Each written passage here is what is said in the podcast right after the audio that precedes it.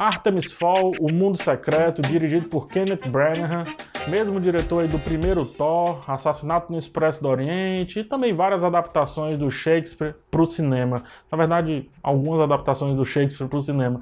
No elenco temos Colin Farrell, Josh Gad e Judy Dent.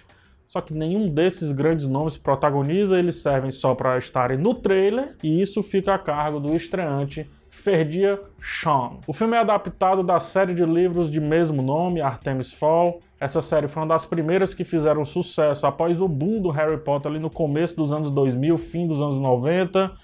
E finalmente a Disney, depois do, do embrólio muito grande, realiza esse filme, né? lança esse filme. Seguimos aqui o, o, o próprio Artemis Fall, é o nome do protagonista, um garoto de 12 anos, com inteligência acima da média, que se torna um grande ladrão. Ele se mete aí numa confusão por conta do seu pai, e então temos a apresentação de um mundo mágico chamado de Mundo das Fadas.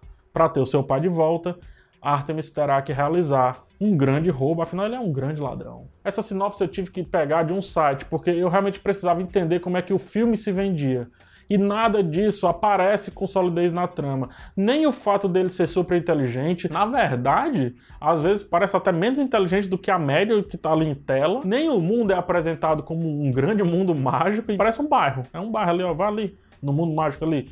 E menos ainda também o fato dele ser um ladrão com habilidades ultra especiais. Eu, eu não vi nada disso, cara. O filme apresenta, na verdade, uma narração que mais atrapalha do que ajuda e que facilmente me entregou todas as grandes falhas dessa produção e eu agradeço muito. Agradeço muito pela narração do Josh Gad, pois evidenciou tudo de pior que o filme tem.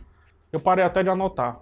A montagem, ela tenta resolver algum problema gigante ali da produção. Não sei nem o que é, mas algum problema gigante ela tenta resolver. Ou filmaram demais, ou filmaram de menos, ou filmaram errado, mas definitivamente tem três filmes em um. E narrando, o personagem do Josh Gad tenta costurar esses três filmes, que dão saltos temporais enormes, saltos espaciais que distrata a imersão no mundo proposto e a falta de vergonha na cara em não fazer uma cena de transição. Não tem uma cena de transição sequer. É impressionante. O protagonismo fraquíssimo do Ferdia Shaw como Artemis é gritante. Há tanta certeza da produção na falta de confiança no garoto que, em determinadas cenas, colocaram um voice-over uma gravação em off feita na pós-edição para tentar corrigir alguma coisa que aconteceu no dia da gravação do set, dias depois, ou do roteiro, é difícil saber. Olha a ideia.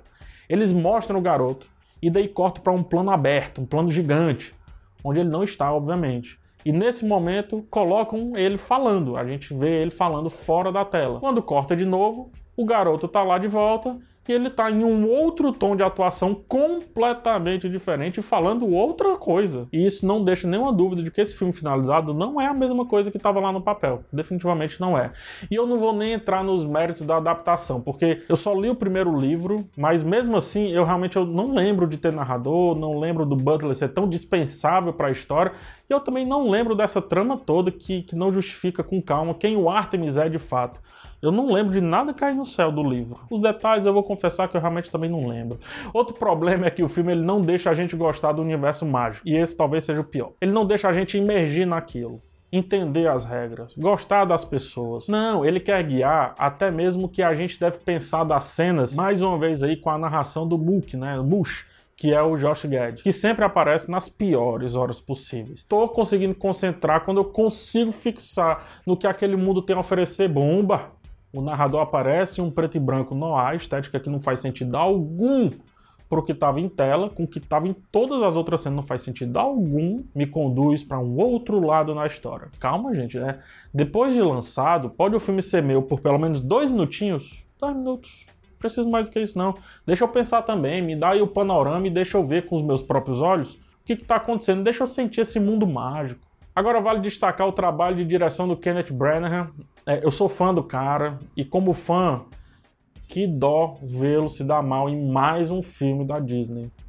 Thor, o primeiro, né? É, caidinho, caidinho, principalmente se comparado aos demais da Marvel. Cinderela de 2015, caidinho também. E agora o Artemis Fall. O Kenneth é, é um grande ator, tem uma veia teatral muito forte e consegue muitas vezes colocá-la ali nos seus filmes quando ele vai dirigir. Suas escolhas de plano são sempre maravilhosas. Só lembrar do, do plano reto de cima ali, é, de cima para baixo, né? Do, do Expresso do Oriente. Escolha que homenageia o teatro e nos dá uma visão privilegiada da história, tudo ao mesmo tempo, e fora a elegância. Em Artemis Fall, qualquer coisa que foi feita enquanto trabalho de direção ficou no meio do caminho entre o dia da filmagem e a entrega do filme. Depois de tantos e tantos problemas, de tantos e tantos remendos, e eu acho que essa é a melhor definição dos problemas, são remendos, é, o filme é todo remendado, dá para entender porque tão logo que esse período de lockdown estourou, a Disney correu para lançar o filme em streaming, fugindo aí, visivelmente fugindo do, de um fracasso retumbante de bilheteria no cinema. E tá certa na estratégia, o cinema não é o lugar onde Artemis Fall deveria estar, o que é uma pena. A matéria-prima é boa e merecia muito mais carinho, porque por aqui eu só vi problemas. É isso, não esquece de me ajudar divulgando o canal nas suas redes sociais. Se gostou do vídeo, dá joinha, se não, dá dislike. Um forte abraço em todos, até o próximo e tchau.